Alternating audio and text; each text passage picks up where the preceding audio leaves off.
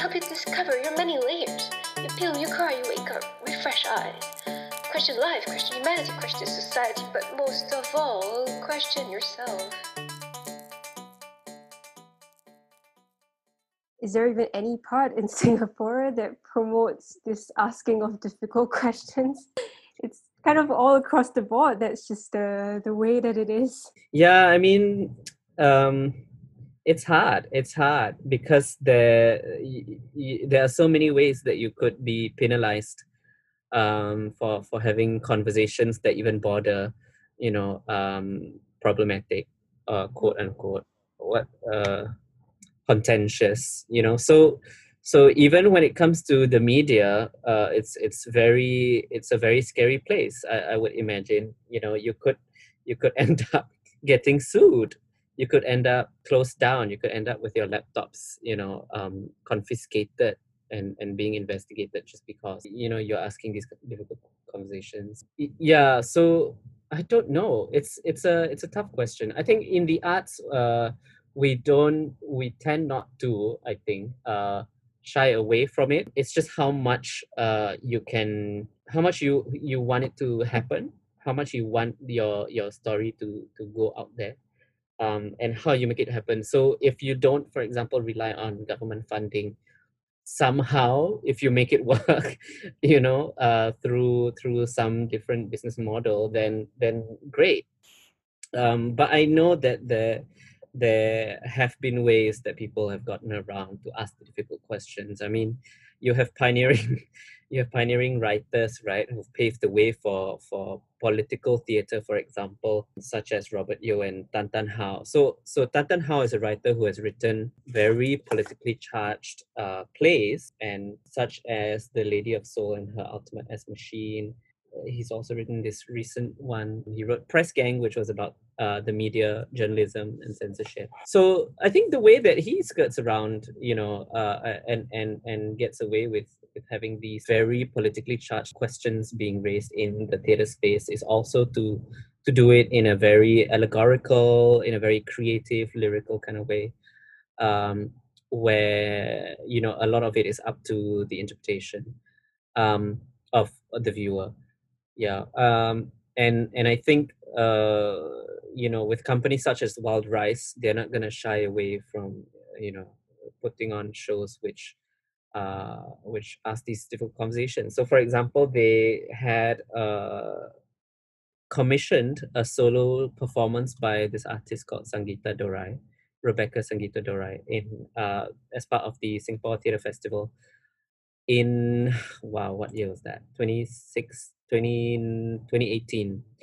Um, and this was a solo performance based on her own experience. Um, growing up as uh, you know a, a, a, a female of Indian descent in Singapore society and in, in this education uh, system uh, and and and also her entering uh, the arts uh, you know going into acting school and becoming an actor her experience. So uh, one of the very interesting things that I saw um, when watching the show that I still remember was she had a moment where she stopped the show and asked uh, and and was talking about um, how as a person with darker colored skin she tends to be uh, when she's on stage she tends to not be as well lit. So then she does this thing where she asks the person on the uh, you know control panel to to change the lighting and she and and the lightings change and it becomes really nice um there's a nice glow around her. And and and and and she basically demonstrates how even in that small kind of way you can easily be you can easily make um the work environment for an actor more welcoming more inclusive um if you've just thought about how you know someone who has different colored skin uh, will be seen on stage using different kind of lights. So I thought that was very interesting and and good. Uh, this was a show called Building a Character. Yeah, and and and so for me that there was so much value in in in staging something like that. You know, commissioning for on the part of Wild Rice something that opened up that space uh, you know held people's attention for a moment um, to think about these issues that someone like her would be going through uh, you know on a regular basis yeah I actually did um I had a lecture on lighting and colors back in uh, back in Central St. Martin's. I think that was like 2016 or 2017 when I had that lecture. And it was super interesting because it was talking about how lighting in film um, was mostly because of Hollywood traditions, um, basically crafted for white skin. And every other skin Mm. tone and shade just doesn't get portrayed in a nice light because it's just Yeah. not the right lighting for it. And people don't realize it until Mm. like kind of fairly recently in comparison to the grand history of uh, filmmaking or theater. And it's like really these little subtle things that actually do matter and and how much we see a certain skin color or a certain physical appearance as the normal in society and how much more are we actively talking about it to counter that to open up these spaces yeah exactly there is this um, quote from um, DiAngelo in her in her book on white fragility.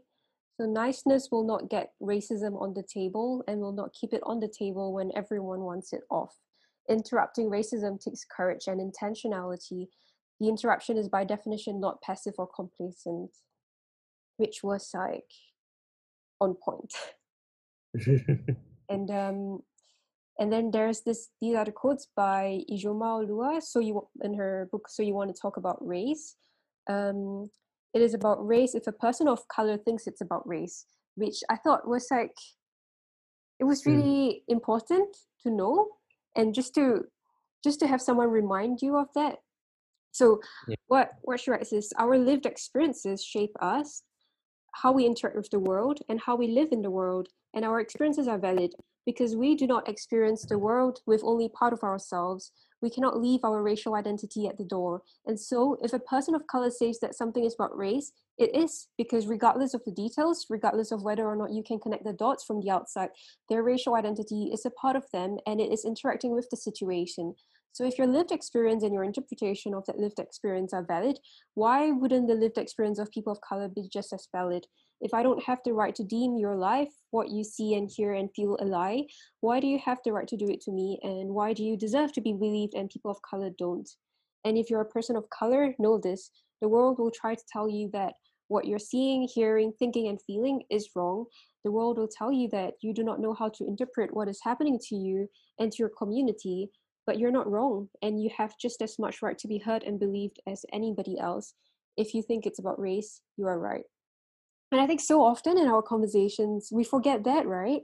Like when I have conversations with my friends who are in certain contexts more privileged than me, when we talk about racial incidents and I and I feel hurt by a certain incident and, and we talk about it, a lot of my friends wouldn't be able to relate if they are not if they haven't had similar experiences as me and because they have they don't have my set of experiences because of my skin color and the way that society reacts with me they are not able to understand from their set of experiences because that doesn't exist.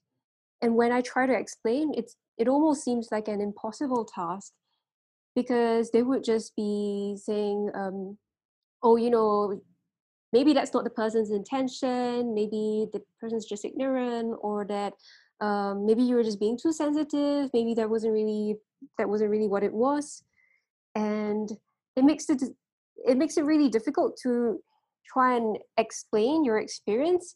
And i think it's it's really about understanding that this this topic of race it's not just about about just a singular experience. It's your entire experience in your life and the way that people interact with you and the way that like you know even in a previous point of how someone would feel uncomfortable being with you in the same social setting or in the same sort of like um, communal uh, setting.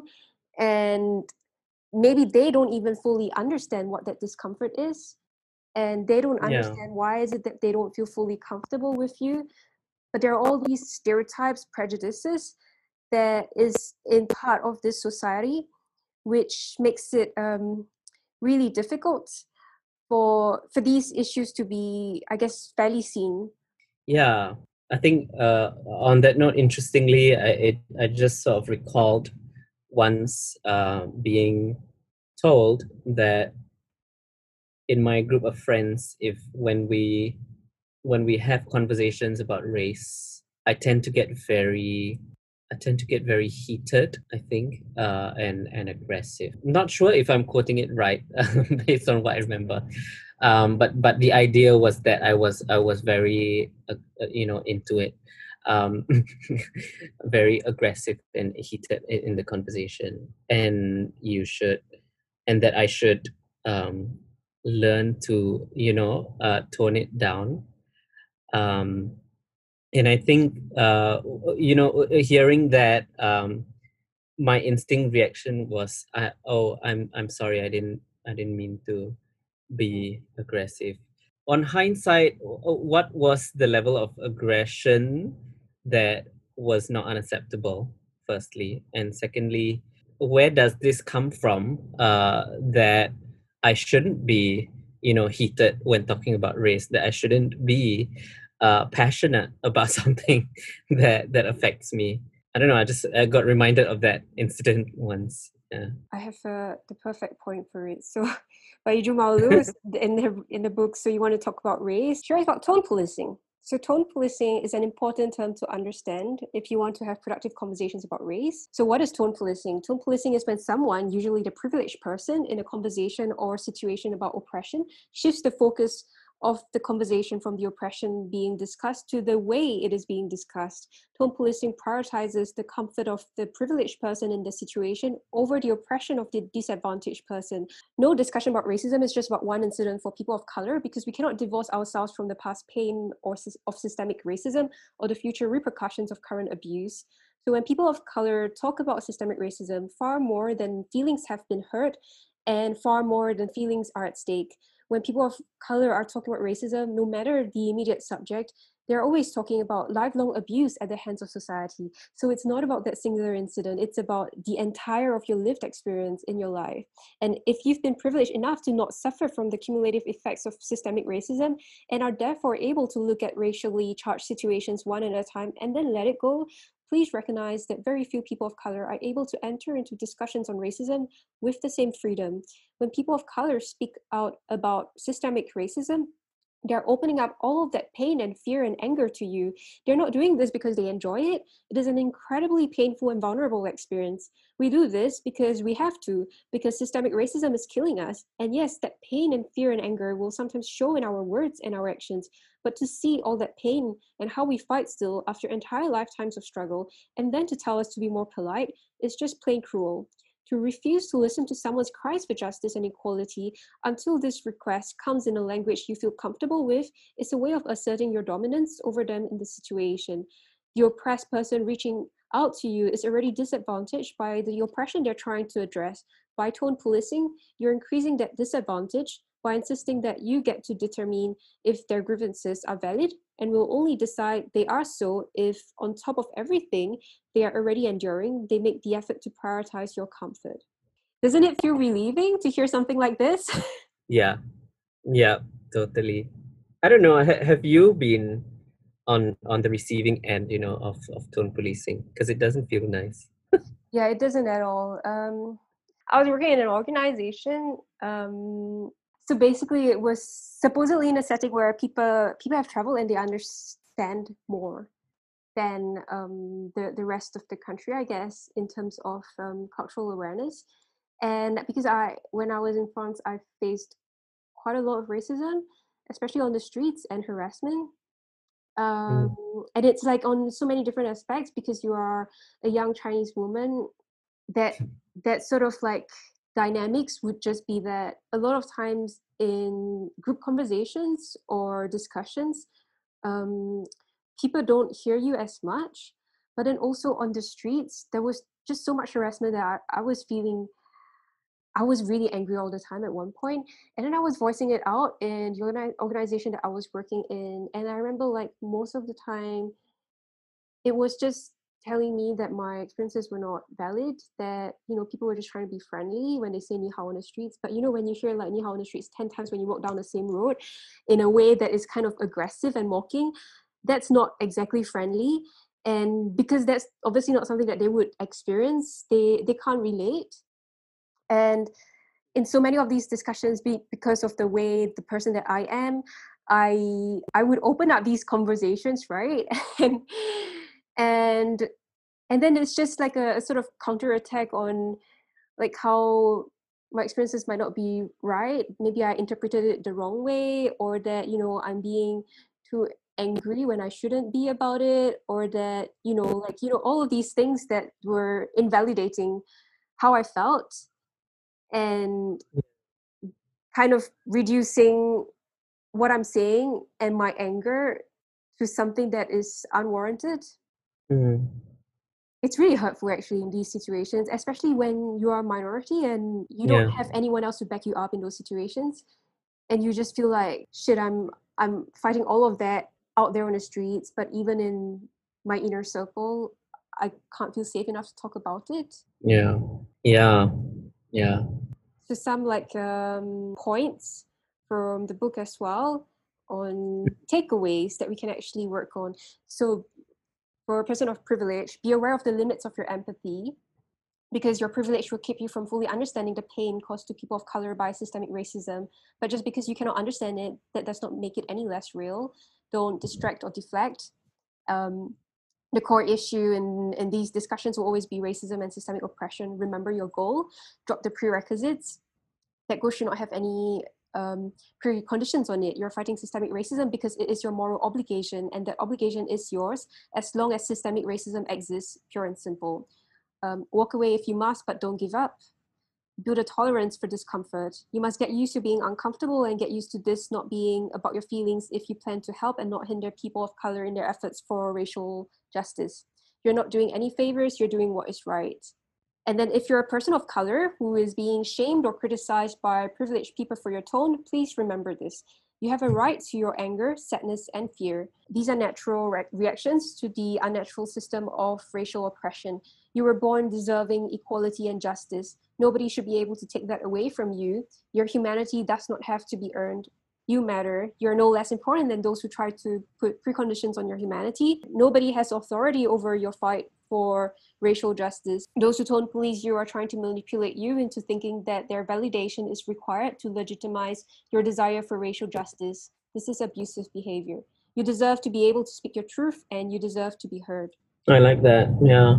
I mean, all of that conversation about how Black Lives Matter um, mattered in Singapore, how it was relevant. I mean, I, I'm reading these books and I'm like, I wish I knew about them earlier when I was going through what I was going through because they're so helpful not just like from the point of view of being i guess in some ways um, the receiving end of uh, discrimination but also like being in a place of privilege understanding and checking on my privilege. It's like a it's a constant work and it doesn't just end. It's it's not even just on race itself you know like reading these books it helps in understanding so many other aspects that's beyond race just in terms of privilege and understanding that you are not aware of everything and how to constantly act on it to to become more and more aware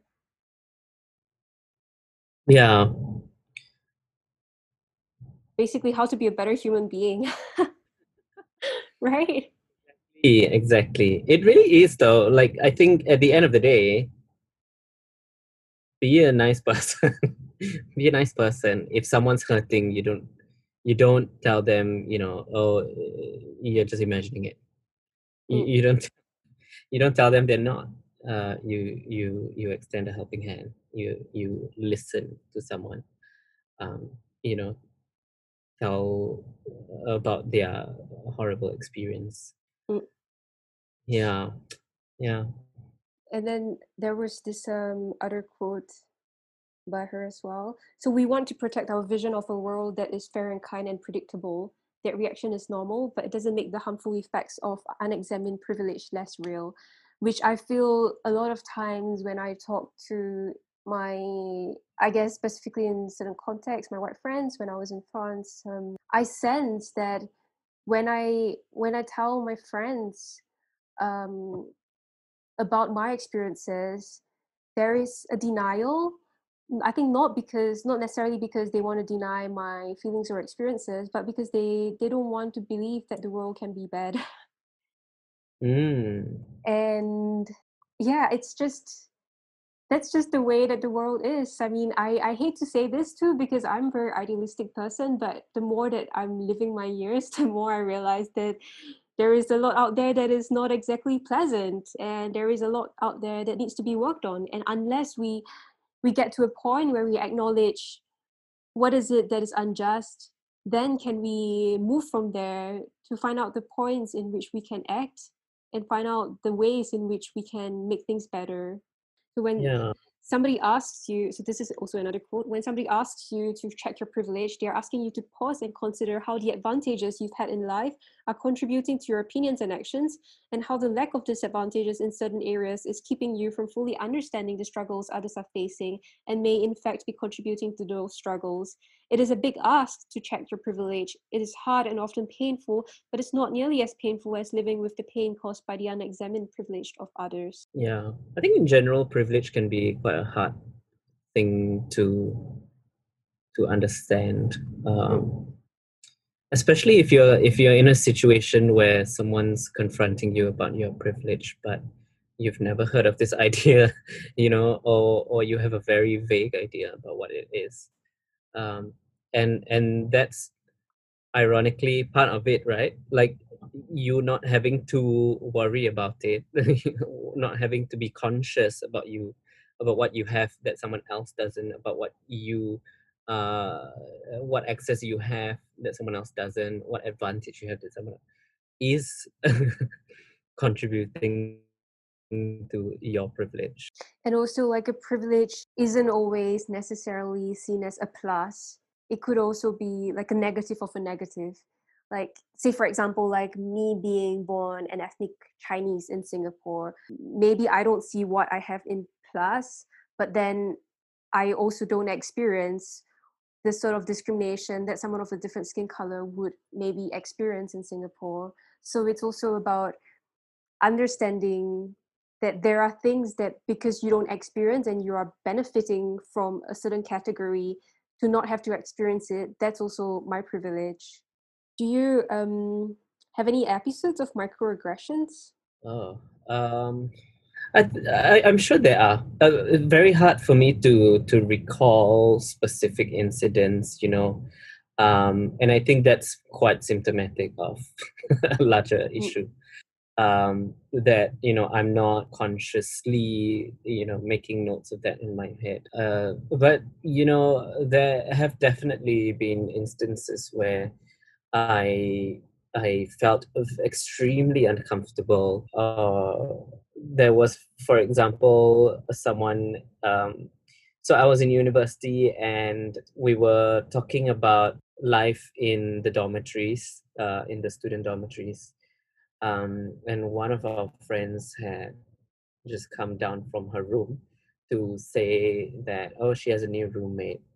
And this roommate is uh, is Malay and Muslim and she wears a headscarf and um, she does her, her prayers in the room. And she was telling us that that story. I don't know you know what she was getting at. And uh i think they were talking about not not going to a she the the new roommate not going to a party or something because um she doesn't drink alcohol. And then another of my friend from hall um had casually made a joke about how she should then go back to arabia and and I I I think uh, I felt very unsafe um, after that happened because I myself identify as a Malay Muslim person staying in this very hall of residence, you know.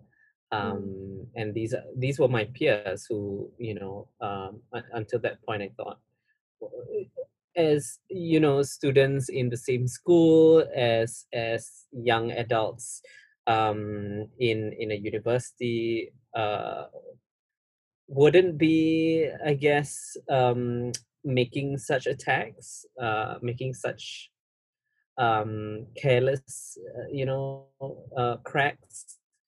And uh yeah so i felt uh, uh, and and and i i just felt unsafe and i felt um bothered. I felt very bothered that this was the way that this particular friend of ours was you know viewing uh, a, pers- a person of you know such a background.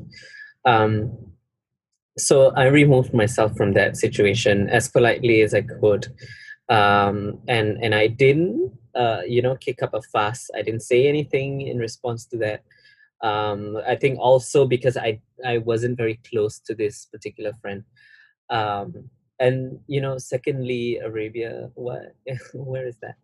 Uh, so so yeah i think uh, that experience was quite uh traumatic um you know and then having having uh having this conversation on hindsight with uh, other friends uh who didn't stay on that uh dormitory but other friends from my faculty um in university um and and talking about how actually there there is room there is the danger for a lot of um uh you know unfair um treatment discrimination uh there's a lot of room for microaggressions uh based on ethnic lines um in a student dormitory situation in, especially in that school that i went to. Um for many reasons for a combination of many reasons. And but but you know being met with oh but our hall isn't isn't that bad already you know? So adding to the trauma of actually uh, like witnessing it happen and then being being gaslighted right? Really like being gaslighted into thinking oh it's it's not that bad. You you shouldn't feel so uh bad uh, um I continued to stay on that dorm uh, until I graduated, just in case anyone was wondering. Uh, um, so that happened. Um, I really, I was quite paralyzed. I didn't, I didn't, I had no, um, I didn't have the courage to speak up, and also, I didn't feel like there were any allies. Uh, Mm. you know, Mm. uh, in my immediate uh, conversation to to rely on, um, to look to, or Mm. anything.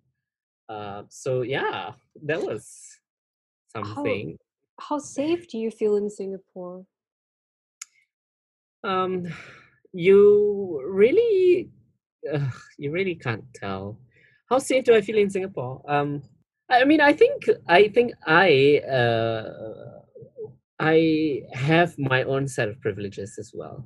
Mm. You know, um, I I have uh, there are many advantages. Uh, there are many negative negatives that I that I have that come with my where I am in in my life right now. Mm. How safe? I I, I think it's uh, it really catches me off guard. You know, so for example, that situation uh, where I had good faith in, for example, uh, a university education, but alas, um, I was proven otherwise. Um, I it, really catches you off guard in in in different places at different times, you know, and it can be something that might sound positive as well. For example, oh, you look like a very smart person. And and this was me amongst um a few other malay friends of mine you know? Mm. but being singled out.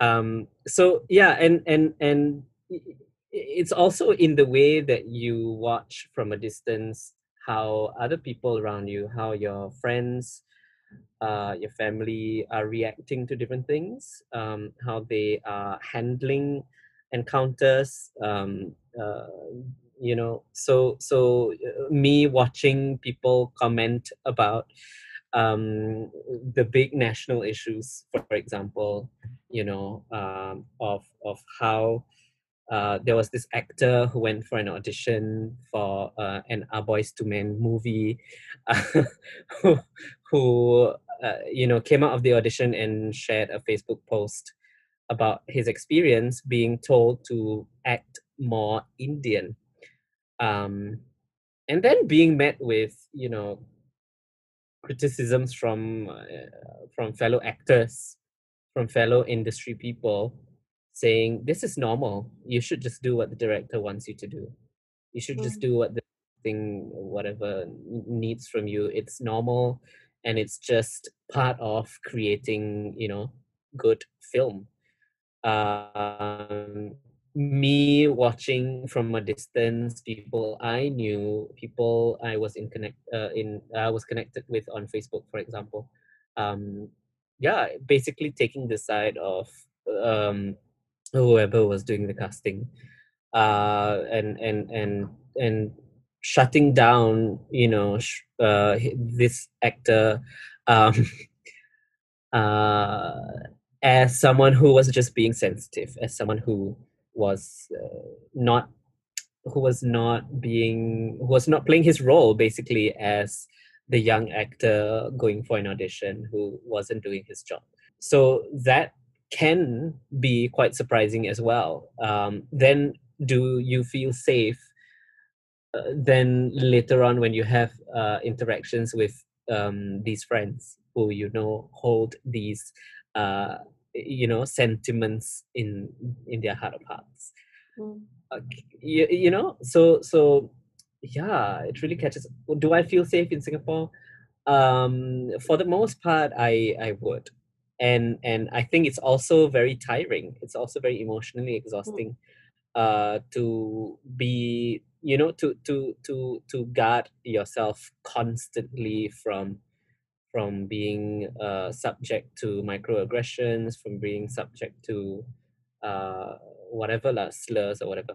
Um so so you tend to go about your day you know you tend to go about your day. For me going back to the point of uh not being consciously you know aware of all the different microaggressions they've encountered. But you you kind of just move on with it. And and even if that even if you encounter a microaggression you just move on you just move on with it you know? Um only if it really affects you in in some way then that you kind of stop and and and really think about it or uh, or confront the person um, about it. But yeah i think you kind of do just build and and maybe you can uh, relate uh, you know your own experience um, as a, a minority in certain situations in your life where you know that someone's done something or said something that was aggressive microaggression but you let it slide you know? Or you you you you just move on because you think yeah well, let's let's not make a big fuss about this. Let's not uh, create uh, conflict out of uh, this thing that has just hurt me in some way you know? But also, like, it's actually really tiring to have to talk about it all the time. And exactly. I've also felt instances when, when in France, especially on the streets, if I want to speak up against certain harassment, I would risk myself being actually physically injured. So it's also Mm, like all of these things that we have to Mm. consider. But I'm going to share something super useful on microaggressions by Oluo. So microaggressions are small daily insults and indignities perpetrated against marginalized or oppressed people because of their affiliation with that marginalized or oppressed group. And here we are going to talk about racial microaggressions, insults and indignities perpetrated against people of color.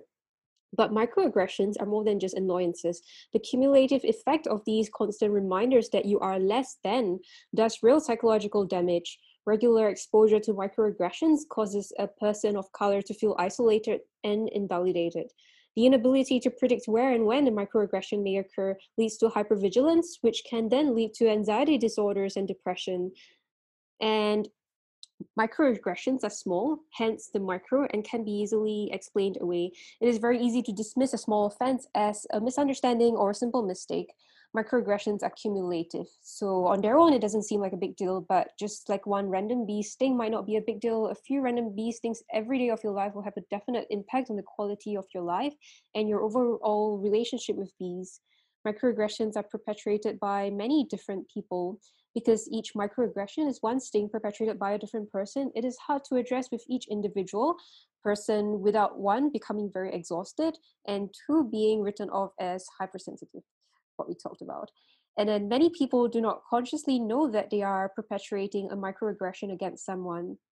So much of our oppress- oppressive actions are done in complete ignorance of their effect or subconsciously, where we aren't fully aware of why we're acting aggressively towards someone. This is often the case with microaggressions. Rarely does somebody perpetrating one say to themselves, I'm going to find a small way to hurt this person. So, having established that microaggressions are hard to see, um, there are different ways in which they can show up in everyday conversations for people of color. So, wow, you speak English really well. You unlike other Black people. I thought Asian people eat a lot of rice. Um, is that your real hair? And microaggressions. Um, so, like this, these are some methods in which you can address microaggressions. These are some strategies. So, number one, state what actually happened. Some things just need to be called what they are and microaggressions are definitely among those things.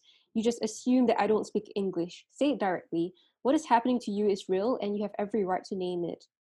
Ask some uncomfortable questions because a lot of microaggressions are perpetrated with subconscious motivation questioning the action can force someone to really examine their motives two of my favorites are why did you say that and i don't get it please clarify and three, ask some more uncomfortable questions.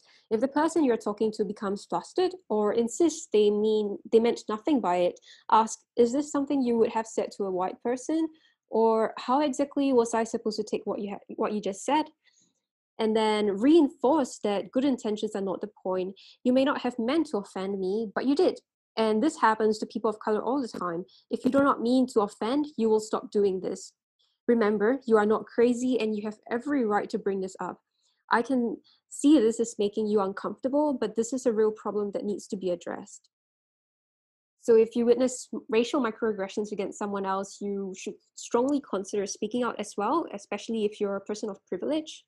And these strategies above also will, will also work when confronting microaggressions against other people with a few minor tweaks to ensure that you are making this about, well, you.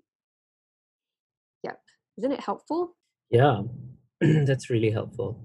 One thing what? that sort of to me was, especially if you're a person with privilege, mm. you, you should continue speaking up. yeah. I, I, I think, you know, um, one might have the the privilege, then it's it's not something that's on their mind to to, to constantly think about, to reflect on, which is the, uh, the the irony of it. Mm. And then some other tips on the other side for person of color it's a horrible feeling to speak out against microaggressions in a room full of um, white people so i guess in our context people of privilege and be met with nothing but hostility or silence it's actually really hurtful. Um, as a person of color, you don't have to call out every microaggression against you, but you have the right to call out each and every one that you choose to. Do not let people convince you that you're being oversensitive, that you're being disruptive or divisive. What is harmful and divisive are these acts of aggression that against people of color that are allowed to happen constantly without consequence what is harmful and divisive is the expectation that people of color would just accept abuse. Often, the person you are talking with will refuse to see what you're saying and will become defensive.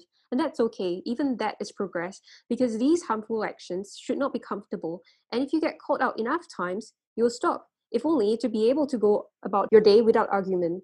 And eventually, for many people, it does sink in, maybe not the first time or the fifth time, but eventually it is not your job as a person of color to educate people on their racist actions. Please remember that. But it is always your right to stand up for yourself when you choose to. So, a couple other strategies. Pause. It is very easy to be overwhelmed with emotions when you're called out. Before you respond at all, pause and catch your breath and remember that your goal is to understand and have a better relationship with the person you're talking to. Ask yourself Do I really know why I said or did that? Think for a moment. Why did you choose to make that comment? Why did you clutch at your purse? If you can't think of a good reason, this is a good sign that you should examine this more in yourself. and then ask yourself would i have said this to somebody of my race is it something i say to people of my race if it's a comment that is specific to that race say assuming that a chinese american doesn't like american food ask yourself if you think of and voice similar stereotypes in your everyday interactions with other white people and when a white person orders chinese do you say but i thought you only ate hot dogs? Ask yourself if you were feeling threatened or uncomfortable in the situation and then ask yourself why. Often microaggressions are a defense mechanism when people are feeling racial tension.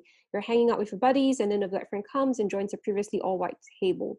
That discomfort might cause you to act inappropriately acknowledging that the mood has been changed because someone different who doesn't quite belong has joined but instead of investigating your own biases and prejudice that make you uncomfortable, you take it out on the person who joined by making the difference their problem with a racially insensitive joke or reference.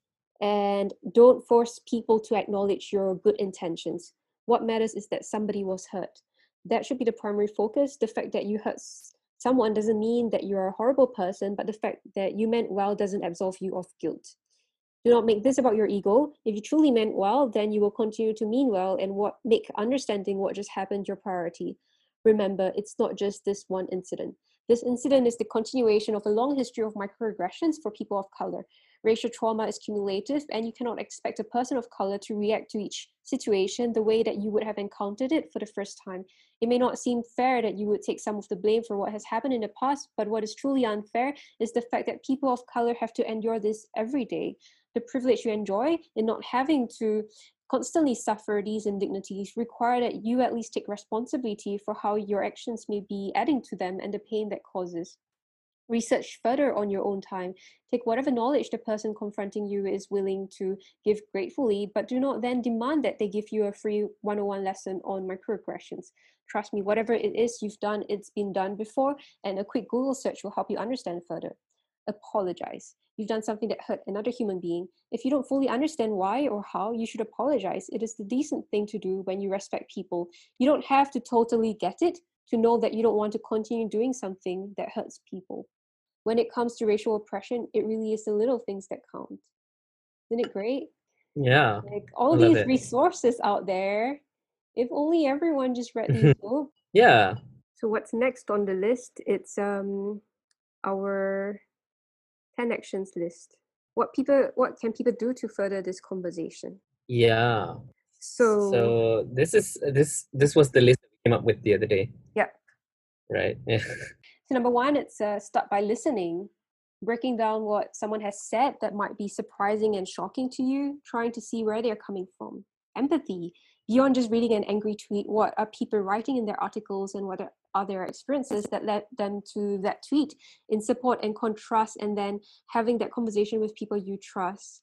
What do you think of this issue? Be willing to listen. Which i guess really is like the back to the first um, context of Raeesah Khan's tweet it's beyond that that facebook post sorry not tweet facebook post beyond the words that she typed out was a lot of stuff underneath contextually that mm. hasn't mm. had the right place to be addressed or to be talked about or to be vocalized and it's so easy to misunderstand from just that one post and not yeah. to think about all of the the different consequences or the different complexities in that issue exactly and number two it's being open not entering to win an argument entering conversation to learn three pause, withhold judgment, put yourself in another person's shoes to understand their experiences and why they're saying what they're saying. Four, take responsibility for your own learning, do your homework, not relying on someone from a minority group to explain something to you. There is the power disparity. If they can't find the words for you, that pressure to represent the entire racial group is on them. Number five, be an ally. Speak up, create safe spaces, offer a listening ear. Number six, understanding that privilege is not just a plus, but also a negative of negative. When you don't experience negative experience that someone else would. Number seven, acting responsibly when being called out, how to act. Take a moment of silence, reflection, and then asking for elaboration on talking or talking about the issue. Responsibility is also on person who called out to create a safe and conducive space to continue the conversation. Practice non-judgment. Number eight, give time and attention individual social responsibility as engaged citizens of the world. Number nine, unpack your prejudices, check on your yourself, checking on self-entitlement. And the last one be kind, be nice. And having these experiences are not ideal, but it makes you stronger, more aware, conscious, sensitive, and kinder, and gives you the ability to empathize.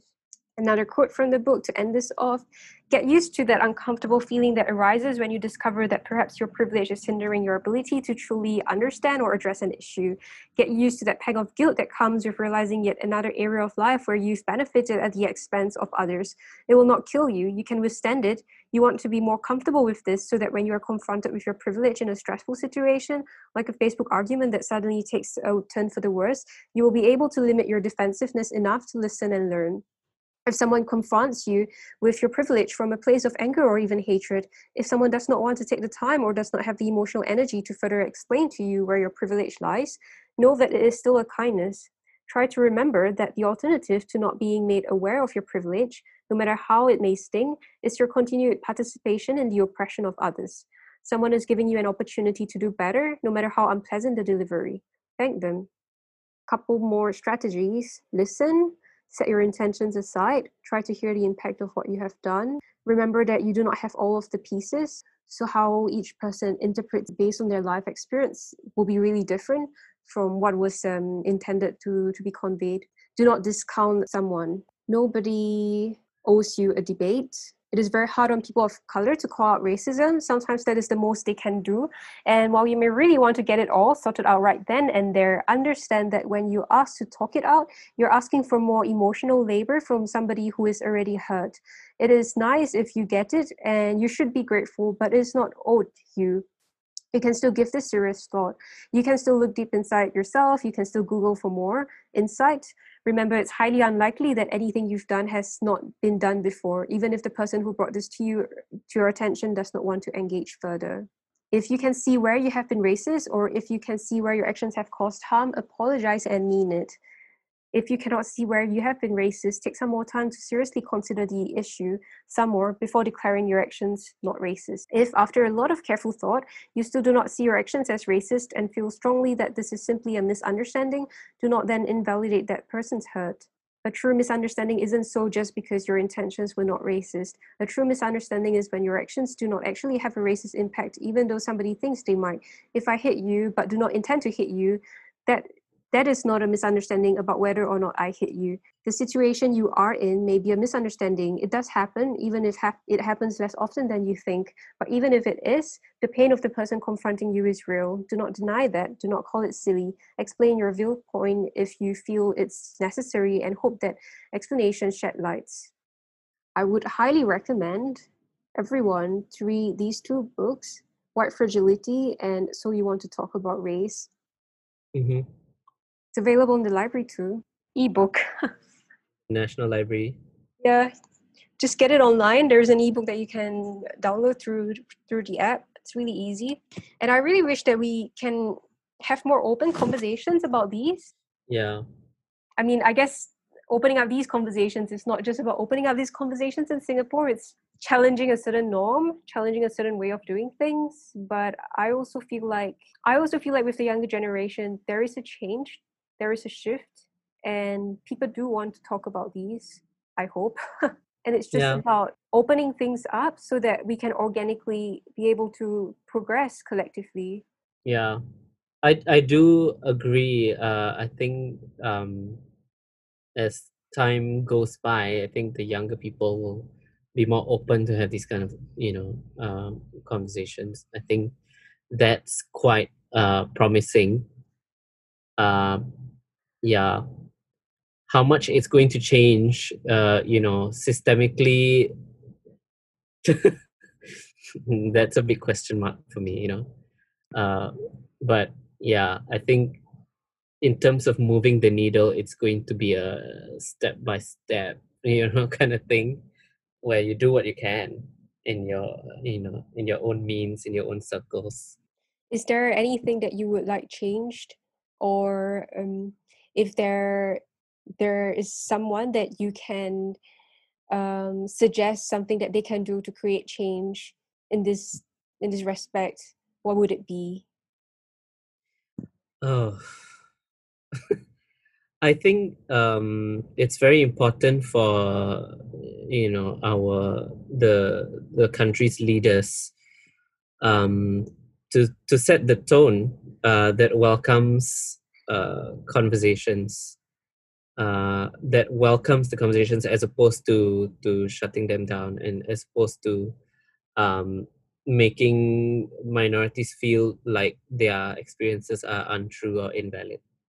I think that's that's a very big one um, that unfortunately the situation is not great you know and that shows in in the way uh, nationally speaking we've handled um, all the high profile cases but also you know i would um i would like to encourage every one of us everyone who's listening everyone every single person to to to read up to listen you know be an ally to check on our own privileges and just do better i think. Uh you know every every single little think adjustments that we make um in the way we carry ourselves as human being you know it's going to make a difference to someone it's going to make a difference uh and you know if we if our mindsets um are aligned in that way in in in the hopes for the same kind of you know outcome then then we will see then we will see changes uh, happening i think mm. and i think like a lot of times it's so easy to think that things have to be top down that only like governmental authorities have the power. But actually change can happen bottom up as long as we have a larger awareness of issues. And collectively as a society we can change the the shift in narratives and to open up conversations. But we need to first care as individuals in society towards um, other people in the same society that we live in. Yeah yeah exactly yeah. I i think for for myself you know i'm i'm hopeful that even with the pushbacks even with the uh censorship that that i face um i'm hopeful that if i can keep you know um, pushing that line uh, pushing that boundary and and telling keep telling stories um, that highlight you know people of various kinds of um, minority backgrounds. Then then you know people who who are consuming the stories who are listening to the stories would be uh, would be able to take away something even if it's like a little thing even if it's just the idea of listening you know um, yeah that's great for me but i've got my work cut out for me then yeah. Yeah. Thank you for doing this like i mean not just the podcast but also for your work in theater because it's it's really difficult. These things this these themes in terms of social justice um and equality we can only progress if we actually talk about it as much as you know besides just talking about it we also need to have actions. But chicken and egg again like you you have to talk about it first so that there will be action and more action so yeah, yeah hang in there thanks for having me on this conversation uh, Probably. I think it's it's a very important conversation uh, and and and yeah i mean this was a good space for us to to have that conversation as well thank you for doing it because uh who knows, right? There might be repercussions. Never. But, yeah, but anyway, I'm um, also including um, a number of links on things that people can read up on specific to Singapore context. So, any of the listeners here who are interested, feel free to click on them. Hey everyone, thank you for listening. Special thanks to Andrea for the music. If you like what you heard, be sure to subscribe. We're on Spotify, Apple Podcasts, and Google Play. Catch you next episode.